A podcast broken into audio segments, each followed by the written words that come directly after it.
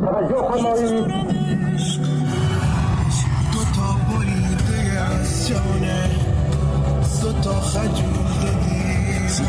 حرف دلم این است من عشق را به نام تو آغاز آمزه است من هم چرا همه فکر می‌کنم من هیچ جدی نمی‌گیرم. چه اعتمادی واقعا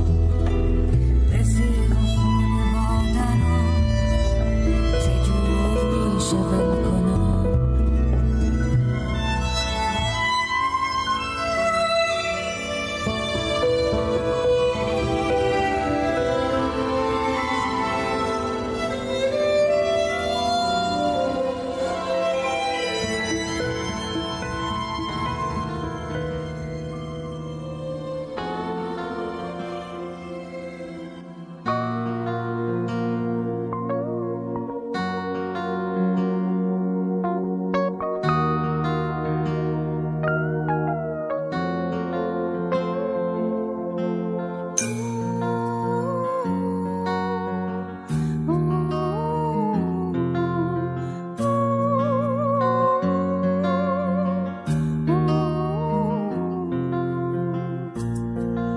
کاف نادری کنج همون میز بلوط. دو تا صندلی لهستانی هنوز منتظرم. تا من و تو بشینیم گپ بزنیم قصه قدیمی شب بشه مشتریا تا آخرین نفر برم. ما همیشه اولین و آخرین بودیم عزیز. هم تو تابستون داغ هم توی پاییزای سر. تابلوی بسته و بازه پشت شیشه در و بعد رفتن ما کافه چی بارونه می‌کرد. چشمک ستاره ها رو میشه مردیم یادته واسه تنهای شب واسه میخوردیم یادته من مثل سایه تو تو واسه من مثل نفس. هر دومون برای هم دیگه میمردیم یادته به تو سلام می کنم. کنار تو می نشینم و در خلوت تو شهر بزرگ من بنا می شود.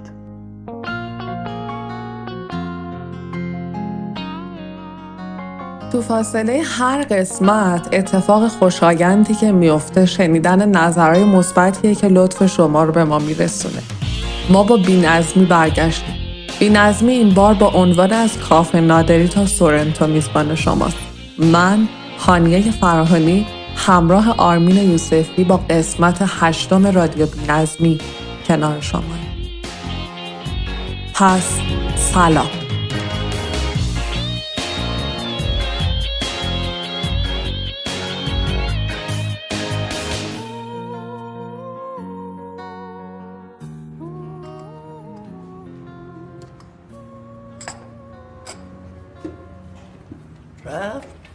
کجا رفت؟ رفت دیگه. دیگه رفت. به قول هدیک آدم هست خوب آدم هست بد. تو اصلا آدم نیست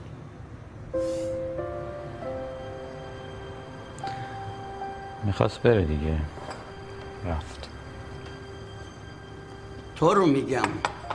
آدم وقتی ببینه یه جاش میلنگه ویسی خودش رو عوض کنه.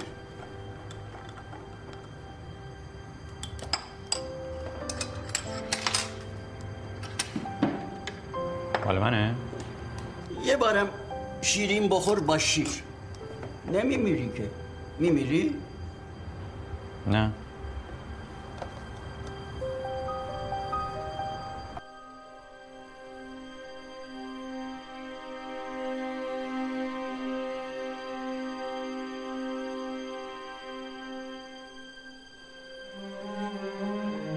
ما نباید به همه چیز انقدر زود عادت کنیم.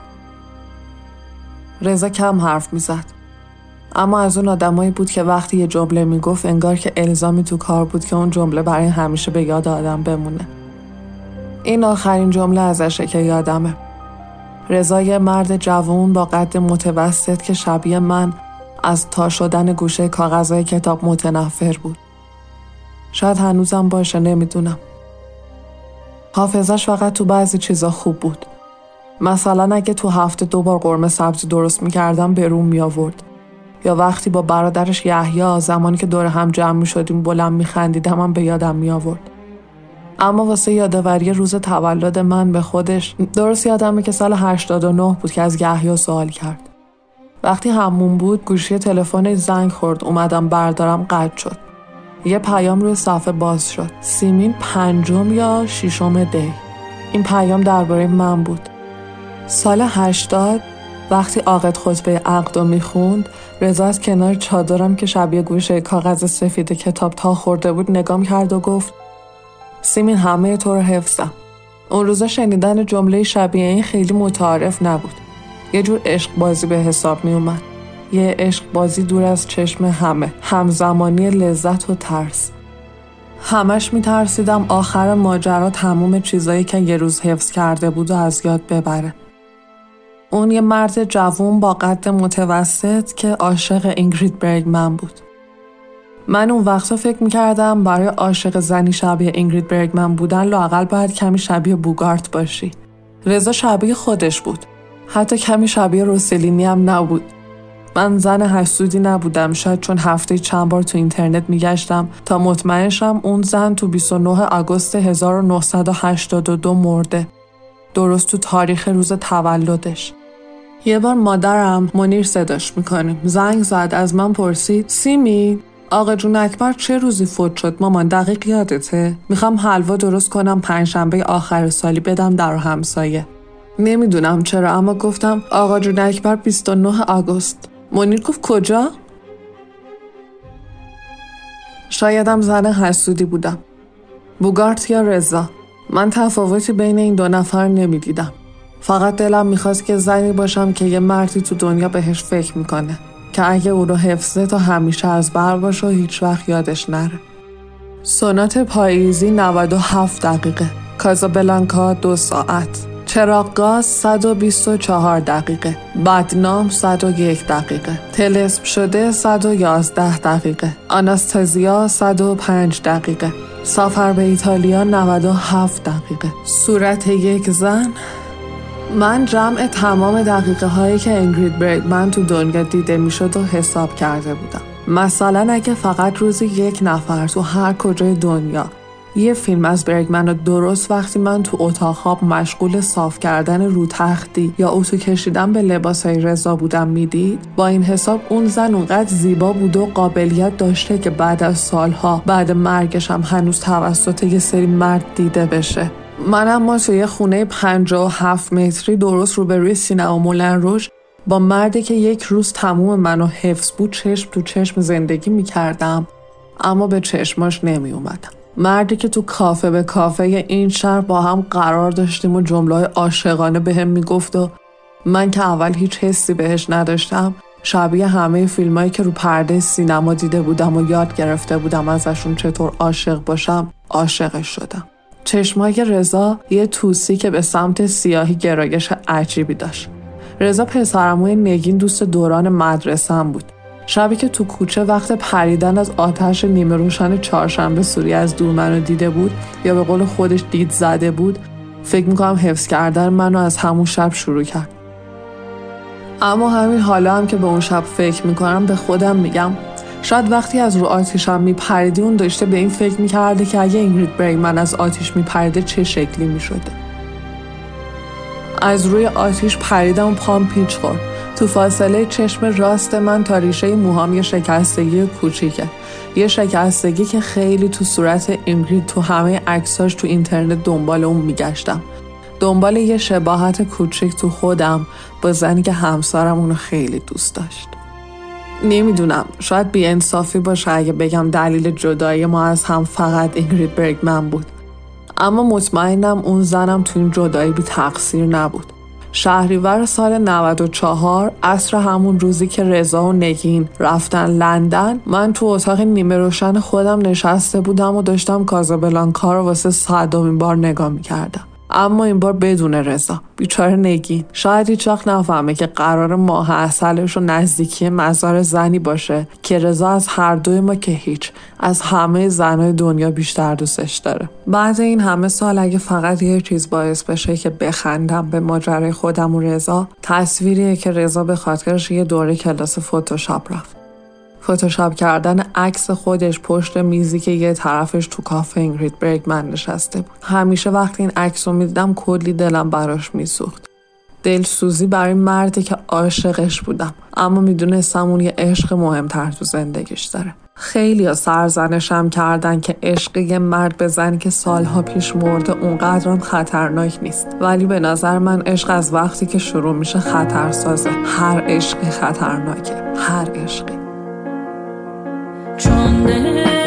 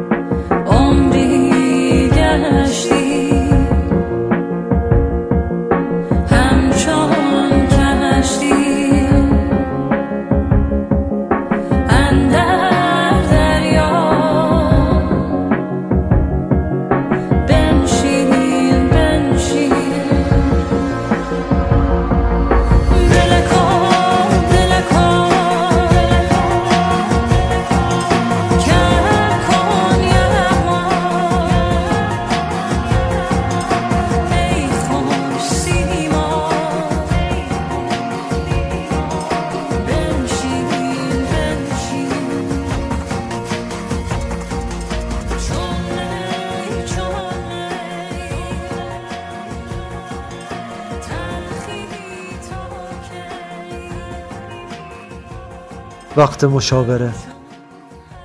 در بست این را تاهر با صدای بلند گفت. وقتی پیکان نارنجی با زوزه لنتهایش کمی آن طرفتر ایستاد هر دو سوار شدند. تاهر از لحظه ای که در را برای الهه باز کرد تا وقتی که خودش را روی صندلی عقب کشاند به این فکر می‌کرد که چرا مانند همیشه او اصرار نکرده است که با راننده سر کرایه چانه بزند. شاید به این خاطر است که دیگر برای او فرقی نمی کند تاهر چه بلایی سر پولهایش خواهد آورد. و این یعنی دیگر آینده ای دو نفره برایشان متصور نیست. پس برای چه دارد با او پیش مشاور می رود چرا موقع آمدن در وبلاگش نوشته است؟ بزار شروع قصمون دوتایی. تاهر با خواندن آن متن بال درآورده است و طوری که کسی نبیند با چشمهای خیس از خوشحالی سجده شکر هم به جا آورده. پس چرا حالا اینطور بی تفاوت و سرد رفتار می کند نگاهی به الهه کرد. دید نشسته و به بیرون خیره است. یک آن به خودش آمد که چقدر با فاصله از او نشسته.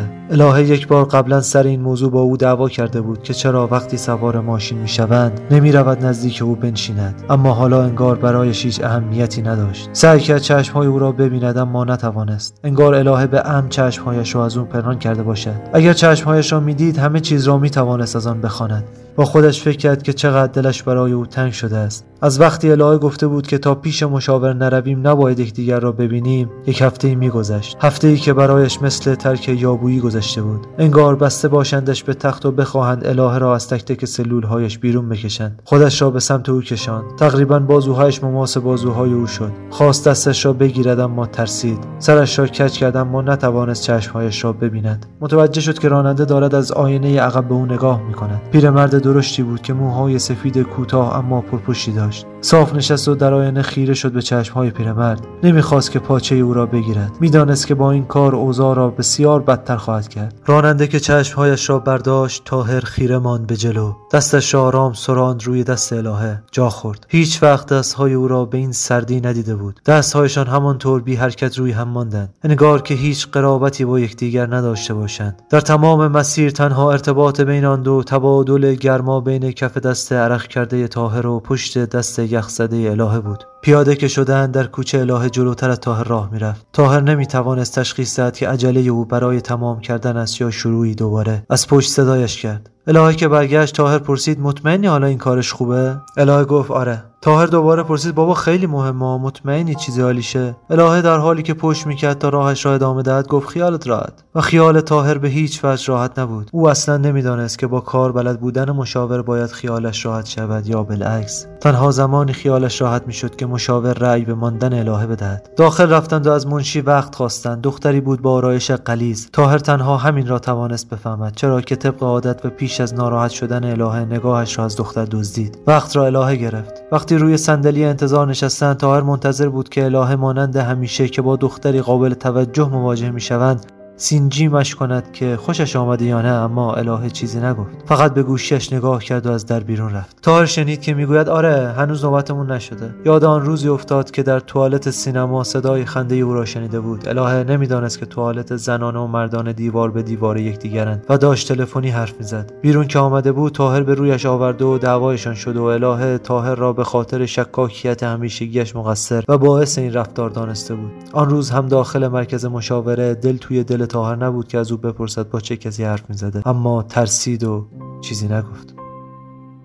حرف زدن الهه که تمام شد مدتی هر دو در کنار هم به دیوار روبرو خیره ماندند تا نوبتشان بشود تاهر با چشمهایش رد ترک روی دیوار را تا سقف گرفت. به این فکر کرد که چند نفر پیش از او روی همان صندلی نشستند و به ترک دیوار زل زدند. به اینکه چند نفر از آنها وضعیتی مشابه او داشتند. در همین فکرها بود که بحث کردن زوجی جوان با منشی رشته افکارش را پاره کرد. دختر و پسری بودند که می‌خواستند بخشی از هزینه مشاوره پیش از ازدواج را ندهند و سر همین با منشی داد و بیداد می‌کردند. تاهر تنها به پسر نگاه می‌کرد. موهایی کوتاه و صورتی سیاه داشت. کت و شلوار رنگ رو رفته ای به تن کرده بود. تاهر به این فکر کرد که وقتی طرف حتی پول مشاوره را ندارد که کارش به دعوا می‌کشد چه کاری است که می‌خواهد زن بگیرد؟ حتما بعدش می‌خواهد بچه دار هم بشود و یک نفر را ناخواسته وارد این کسافت بکند. بعد فکر کرد که شاید طرف عاشق است. اینطوری چون یاد خودش افتاد به او هم کمی حق داد. اما تاهر در طول زندگی هیچ وقت نخواسته بود که ازدواج کند. اگر یک بار هم به خواستگاری رفته یا حالا در آن مرکز مشاوره نشسته بود همش به خاطر داشتن الهه بوده است. بین داد و بیدادها یک نفر از اتاق بیرون آمد و منشی به الهه اشاره کرد داخل بروند.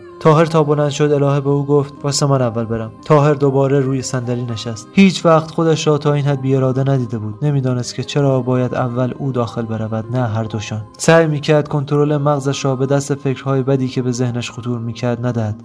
شاید الهه بخواهد مشاور را قبل از داخل رفتن تاهر خوب بپزد اما او مشاور است و احتمالا با حرف کسی خام نمی شود اما اگر طرف چون زنه است حق را به الهه بدهد چه؟ اصلا شاید واقعا حق با الهه باشد. اما او حاضر بود حق را به هر کسی که می‌خواهند بدهند اما الهه بماند. الهه هم نمی‌خواهد برود وگرنه قبل از آمدن در وبلاگش نمی نوشت بذار شروع قصمون دوتایی. فکرها را یکی پس از دیگری دنبال می‌کرد که الهه از در بیرون آمد و گفت بیا برو. این را طوری گفت که انگار از مستراح بیرون آمده باشد. بلند شد و داخل رفت. سلام کرد و موقع بستن در دید که الهه در حالی که به گوشیش نگاه می‌کند از در بیرون می‌رود. در را بست و روی کاناپه نشست. از آن کاناپه هایی بود که آدم نمی‌داند چطور باید رویش بنشیند تا ولو نشود. هر طور شده خودش را جمع و جور کرد. نمی‌خواست لاابالی به نظر برسد. زن قد بسیار بلندی داشت. این را تاهر از پاهای کشیدش که با شلوار جین راسته پوشیده شده بود فهمید. چهرهش بیش از آنکه آرام باشد بی تفاوت به نظر می رسید بلافاصله تاهر پرسید می‌خواد بگید ما به دردم نمی‌خوریم؟ زن مشاور گفت نمی‌خوام اینو بگم. تاهر این بار گفت من خیلی دوستش دارم نمی‌تونم نبودنش رو تصور کنم. انگار بخشی از وجود خودمه. زن گفت میگه خیلی اذیتش می‌کنی. شک داری همش بهش. تاهر یک لحظه به این فکر کرد که طرف دارد یک طرفه به قاضی می‌رود اما مکس نکرد و گفت دیگه نمی‌کنم.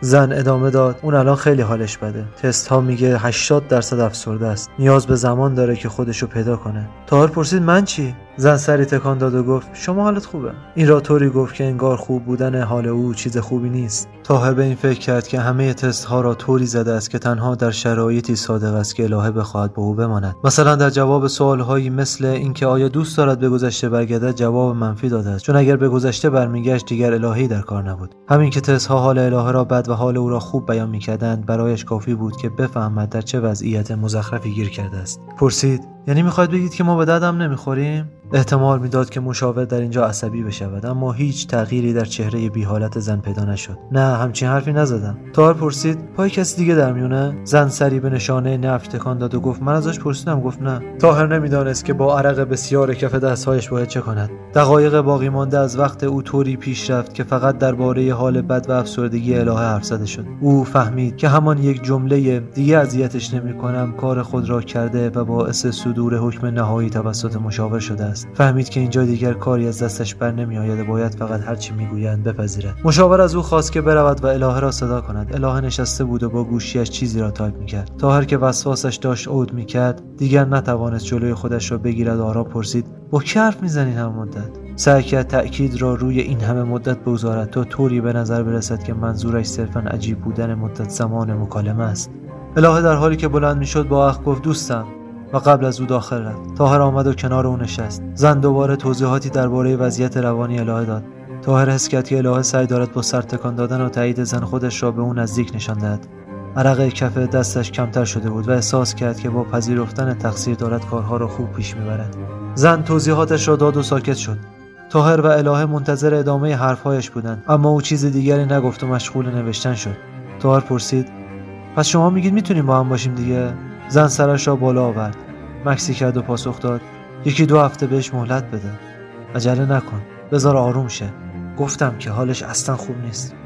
تاهر خواست بگوید اذیتش نمی‌کنم و سر آن مدت چانه بزند. که به یک بار الهه با حالتی عصبانی گفت یکی دو هفته چیه؟ خانم این منو دیوونه کرده. نمی‌بینی مگه حال من بده. 80 درصد افسردگی کمه؟ نشانی از آن صمیمیت تصنعی دیگر در رفتارش نبود. صدایش بیشتر اوج گرفت. نمی‌خوام نمی‌خوام بابا عجب گیری کردم. مشخصه که به دردم نمی‌خوریم. تاهر و زن هر دو شوکه شده بودند. الهه کلا از این رو به آن رو شده بود و مدام فریاد می‌زد. زن که از شک بیرون آمد با همان لحن بیخیال وسط سر و صدا الهه گفت به هر حال نظر منه. موقع رفتن باز وقت بگیرید. دو هفته دیگه بیاید صحبت می‌کنیم. از اتاق که بیرون آمدند الهه به سمت در خروجی رفت. تاهر پرسید وقت نگیرم؟ الهه همانطور که می‌رفت گفت نه بابا یارو حالیش نیست. داخل کوچه تاهر هرچه اصرار کرد الهه نگذاشت که او را به خانه برساند. ماشین گرفت و رفت. تاهر دید که موقع سوار شدن گوشی الهه زنگ می‌خورد.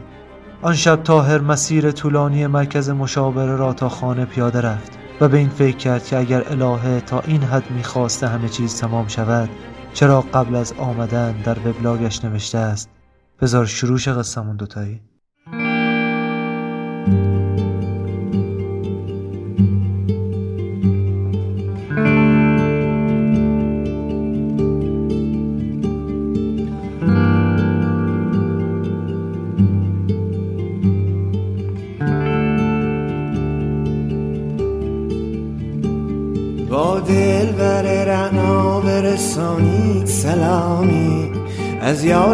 وفادار از یار وفادار از او به من خسته بیارید پیامی.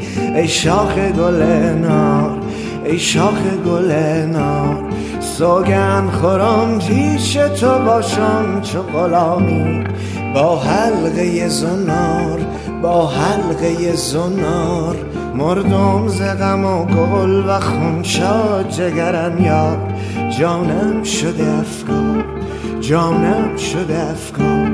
روزی که بدیدم قد باری که رسایت چشمون سیاحت چشمون سیاحت ماتم زدگان واری نشینم به وفایت.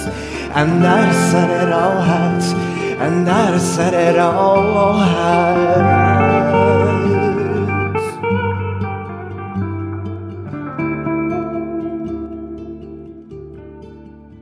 کافه نادری بخشی از تاریخ معاصر ایران و یکی از قدیمی ترین و خاطر انگیزترین کافه های تهران است. این مکان دنج که نام آن با مشاهیر و علم و ادب پارسی گره خورده از دیرباز میادگاه اهالی فرهیخته و روشنفکران تهرانی بوده است و هنوز هم همچون ماشین زمان مشتریان و علاقمندان را به سفری دور و دراز لابلای تاریخی مسکوت و فراموش شده می‌برد. کافه نادری یکی از قدیمی ترین پاتوقهای شهر تهران است که نزدیک به یک قرن قدمت دارد. این کافه خاطر انگیز از سالیان دور از مشتریان خود که عمدتا قشر خاصی از جامعه را تشکیل می‌دهند پذیرایی می‌کنند. نادری از بدو فعالیت در سالهای ابتدایی قرن حاضر طرفداران خاص خود را داشته و همین موضوع دال بر دوام و اعتبار آن تا به امروز بوده است. این کافه هنوز نیز با حال و هوای نوستالژیک خود سالهای دور را در ذهن مشتریان تداعی می کند و علاوه بر خاطر بازان علاقمندان به ادب و فرهنگ نیز هنوز طبع و قریحه گم شده خود را در این مکان باز می‌یابند. آنچنان که صدای خوش شاملو و اشعار زیبای او هنوز در فضای این کافه تنین افکن است و تاریکی خیابان را به فنجانی از بامداد دعوت می کند. مؤسس کافه نادری خاچیک مادیکیانس بود وی که مهاجری ارمنی بود در سال 1306 و در خیابان نادری یکی از گذرگاه های پر رفت و آمد تهران و مقابل باغ سفارت بریتانیا شیرینی پزی و قنادی نادری را افتتاح کرد آن دوران از قنادی مدرن نادری استقبال زیادی شد. اما به واسطه موج پدیدار شدن کافه ها و پاتوق های با ظاهر فرنگی در تهران مادیکیانس تصمیم گرفت با تغییر کاربری قنادی به کسب و کار خود رونقی مضاعف بخشد و کافه نادری را بنامد.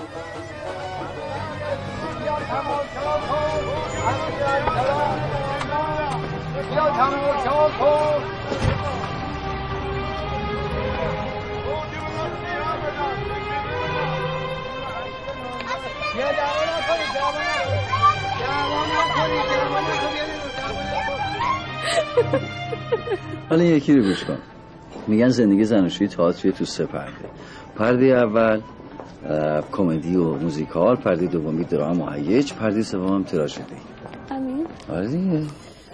استاد جوکای بیمزه ای فرد. بخیر با آموزش باید تعریف کنم. نه بابا می‌خوام اون روزو بگیم گفتم که بهت من دقیق با جزئیات کیا بودیم ببین آقای سایه بود آقای نیمای یوشیج یه آقای اسم کیوان. کجا دیدین آقای همه دکتر معین آها. باور نمی‌کنی شهرزاد این آدم از همه چی می‌دونه. کدومشون؟ نیما. از فیزیک فلسفه شعر همه چی. ما که یه جسه کوچیکی داره ها. ولی وقتی شعر می‌خونه انگار 300 نفر دارن با هم می‌خونن نه یه نفر. از وقتی شعر می‌خونه تو حال خودش نیست. مرغ آمین خون برامون. مرغامی آره. خوش به حالت. می‌خوام تازه یه مقاله بنویسم راجع به این دیدار. اسمش هم بذارم دیدار با مرغ آمین در روزگار آزادی. البته می‌دونی که منظورم از روزگار آزادی کاملا دو پهلوه. یعنی یه روزگاری که آزادی رو لبه تیغه و هر آن ممکنه بهش حمله بشه. کاش فقط اسمشون میذاشتی دیدار با مرغ آمین. همین. باز آقا جون نصیحتت کرده. نه خیر میگم یکم احتیاط کن تا آبا از آسیاب بیفته. توی این مملکت هیچ وقت آبا از آسیاب نمیفته تو این. مملکت بلبش و احتیاط شرط عقل آقا فرها من اگه می‌خواستم با عقل معامله کنم که بخواد برام شرط شروط بذاره که یکی می‌شد این بابای تو. این بابای خودم می‌رفتم بس میشستم زیر سایه بزرگ آقا. بعد اون موقع یه مغازه فرشفروشی دو دهنه تو بازار. تا همین پنج شیش تا بچه و دیگه نه به این شوری دیگه اومدی بازی رو به هم بریزی شهرزاد خانما این بازی وسط نداره.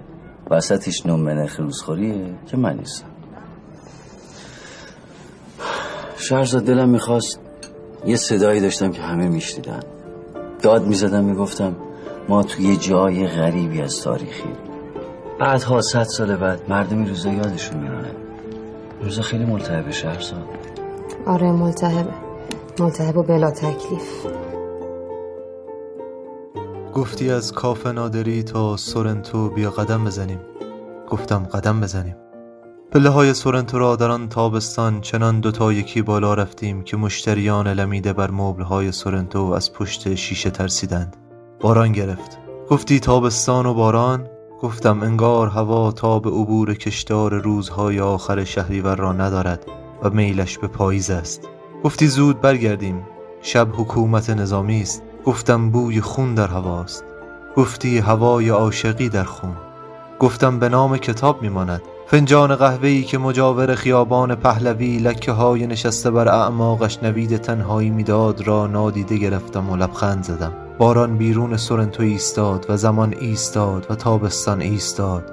بوی خون ولی در هوای تهران ماند. خیابان پهلوی ولی عصر شد. بر پله های سورنتو نشستم و نامه ای که فرستاده بودی را باز کردم. نوشته بودی باران در پراگ به بغز در گلو مانده میماند. تهران هنوز به تابستان باران دارد. از سورنتوی تعطیل تا کاف نادری قدم زدم. کاغذی که از امیرخان در نادری گرفتم را روی میز گذاشتم و نوشتم تابستان بدون دستانت در تهران تنها تداوم تنهایی است. بارانی که در پراگ میبارد را برایم به پاکت بگذار و پست کن. ته فنجان قهوه‌ام لکه ها به خون میماندند. گارسونی که امیرخان نبود گفت داریم تعطیل می‌کنیم نمی‌خواید برید؟ بیرون نادری زمان زمستان بود. کنار خیابان دست بالا کردم. تاکسی که ایستاد گفتم رستوران سورنتو در بست. راننده تاکسی با تعجب گفت تازه برگشتی ایران پدر جان. سورنتو سالهاست تخریب شده. قسمت دوم محاکات تهران رو شنیدید به قلم رضا حیرانی. و باید یک تبریک ویژه هم به رضا حیرانی بگم به خاطر انتشار کتاب روایت فراموشی. یک شعر بلند به همراه زمائم که توی نشر چشمه منتشر شده. می‌تونید این کتاب رو از تمام کتاب فروشی ها خصوصا کتاب فروشی های نشر چشمه تهیه کنید و لذت خوندن یک شعر ناب رو ببرید.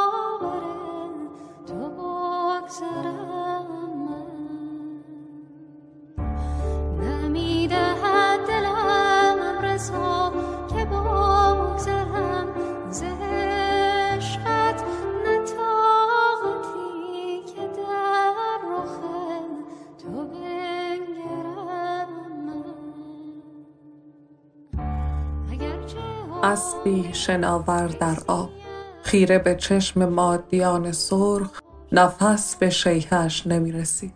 با این همه دریا را بلد بود آب را بلد بود و غرق شدن را خاطراتش به جنگل های دور به ساحلی شنی به خانه های کاهگلی برمیگشت و رد کوچک پاهای زنی را دنبال می کرد که اگر پرواز بلد بود هرگز اینجا نمی ماند. اما هنوز اینجاست. بر صندلی کافه نادری می نشیند با دود سیگارش راه به اسبهای گم شده نشان می دهد اسبها از در پشتی حیات به سمت جنگل می دوند اما در میان راه در حوز کوچکی غرق می شوند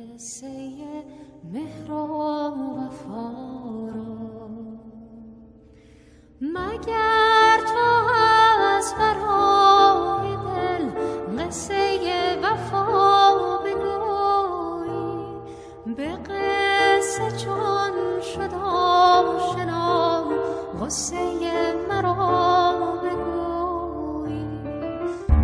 اگرچه عمری ای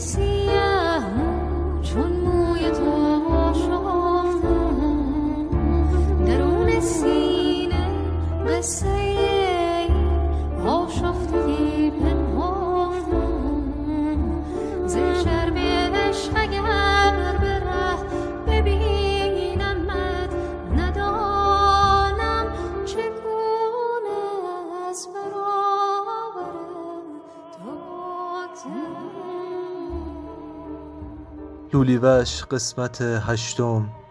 دلتنگی. دلتنگی در لغتنامه تأثر تکدر تنگدلی حزن کدورت ملالت. روانشناسان بالینی چنین معنایش کردند. حالتی که انسان خلایی را در قلبش احساس می کند از فقدان کسی. همانطور که خاری در پا تیغ ماهی در گلو و استخوان شکسته در پهلو خودش را به یاد آدم می آورد جای خالی کسی مدام سوزن می شود به قلبت. خاطرات در سرت مرور می شوند عکس ها را تک تک نگاه می کنی کسی در همه آنها حاضر است که نیست. به قول شیخ عجل هرگز وجود حاضر غایب شنیده ای من در میان جمع و دلم جای دیگر است. به خاطرات فکر می کنم به عکس هایی که با هم گرفته ایم به عکس هایی که نگرفته ایم بیشتر. و هر بار بیشتر دلم برای کسی تنگ نمی شود و هر بار بیشتر دلم می خواهد کسانی را که دلم را شکستند هرگز نمی دیدم و هر بار بیشتر دلم می خواهد از عکس ها خودم را محو کنم. از خاطرات هم حتی. من در گوشه ای از دنیا تنها در گوشه ای به حجم اندامم پنهان شده و می‌خواهم کاش دست از سرم بردارن. بذارن تو حال خودم باشم. واقعا دلم نمی‌خواد هیچکی حالمو بپرسه. نمی‌خوام هیچکی یادم بیفته. وقتی هیچکی نیست حالم خوبه. می‌خوام خودم باشم توی خودم باشم. تنها. انزوا گوشه نشینی و کنار جویی از مردم که تفاوت ماهوی دارد با تنهایی. در تنهایی انسان به حال خودش رها شده است اما در انزوا خودش همه چیز را رها کرده. گلی که برام فرستادی خوش شد. یادم رفت بهش آب بدم. یعنی حقیقتش اصلا حال نداشتم پاشم بهش آب بدم. یکی رو می‌خوام از خودم مراقبت کنه دیگه نونخوره اضافه رو نمی‌تونم تحمل کنم. بهتر هیچی ازت نمیمونه توی خونه. حوصله ندارم هی یادت بیفتم هی اعصابم خورد شه. حالا مونده همونجوری. خشک. بدتر آ نگاه می‌کنم خار میشه تو چشم.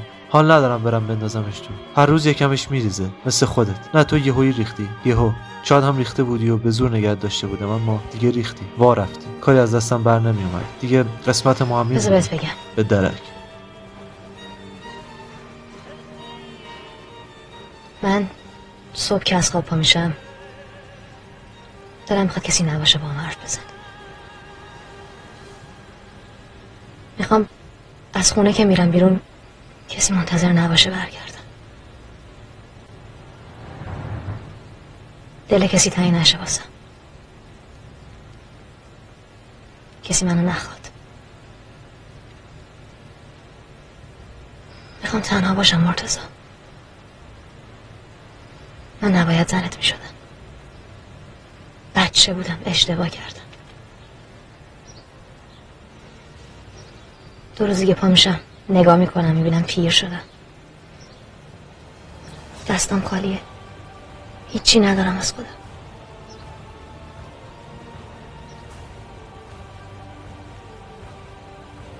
اگه ولم نکنی برم دلم اینجا میفروسه مرتضی. شما قسمت هشتم از رادیو بی نظمی رو شنیدید. از اینکه همراه ما بودید بی نهایت ممنونیم. امیدوارم در قسمت بعدی رادیو بی نظمی دوستان دیگری به جمع ما اضافه شده باشند و اون دوستان کسانی نیستند جز افرادی که شما اونا رو به شنیدن رادیو بی نظمی دعوت می‌کنید پس تا یک قرار دیگه خدا نگهدار.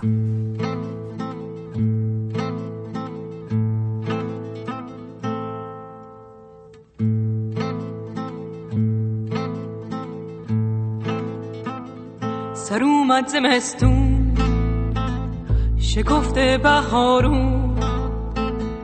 گل سرخ خورشید باز اومد و شب شد گریزون.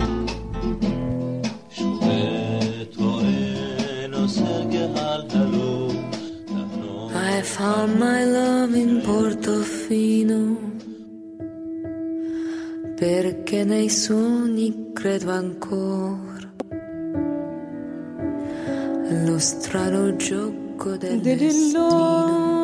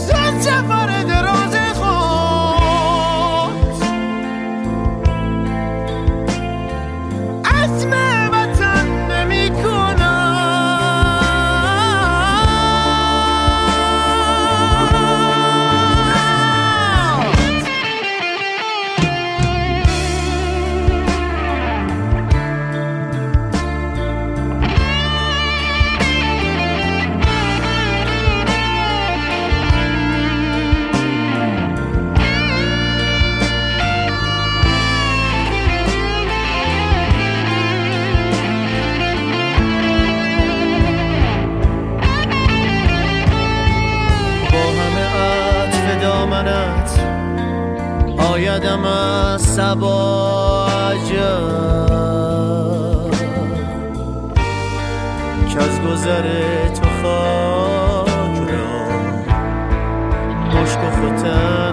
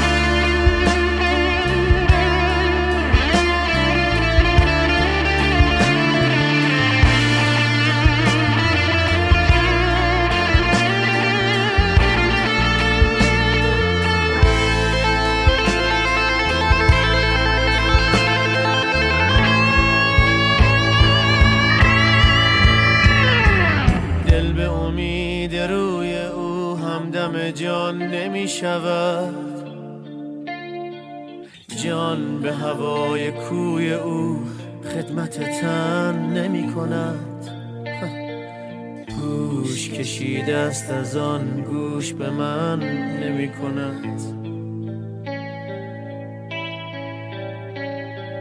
دیگه لیز تو رش کردم و از سر فسوس.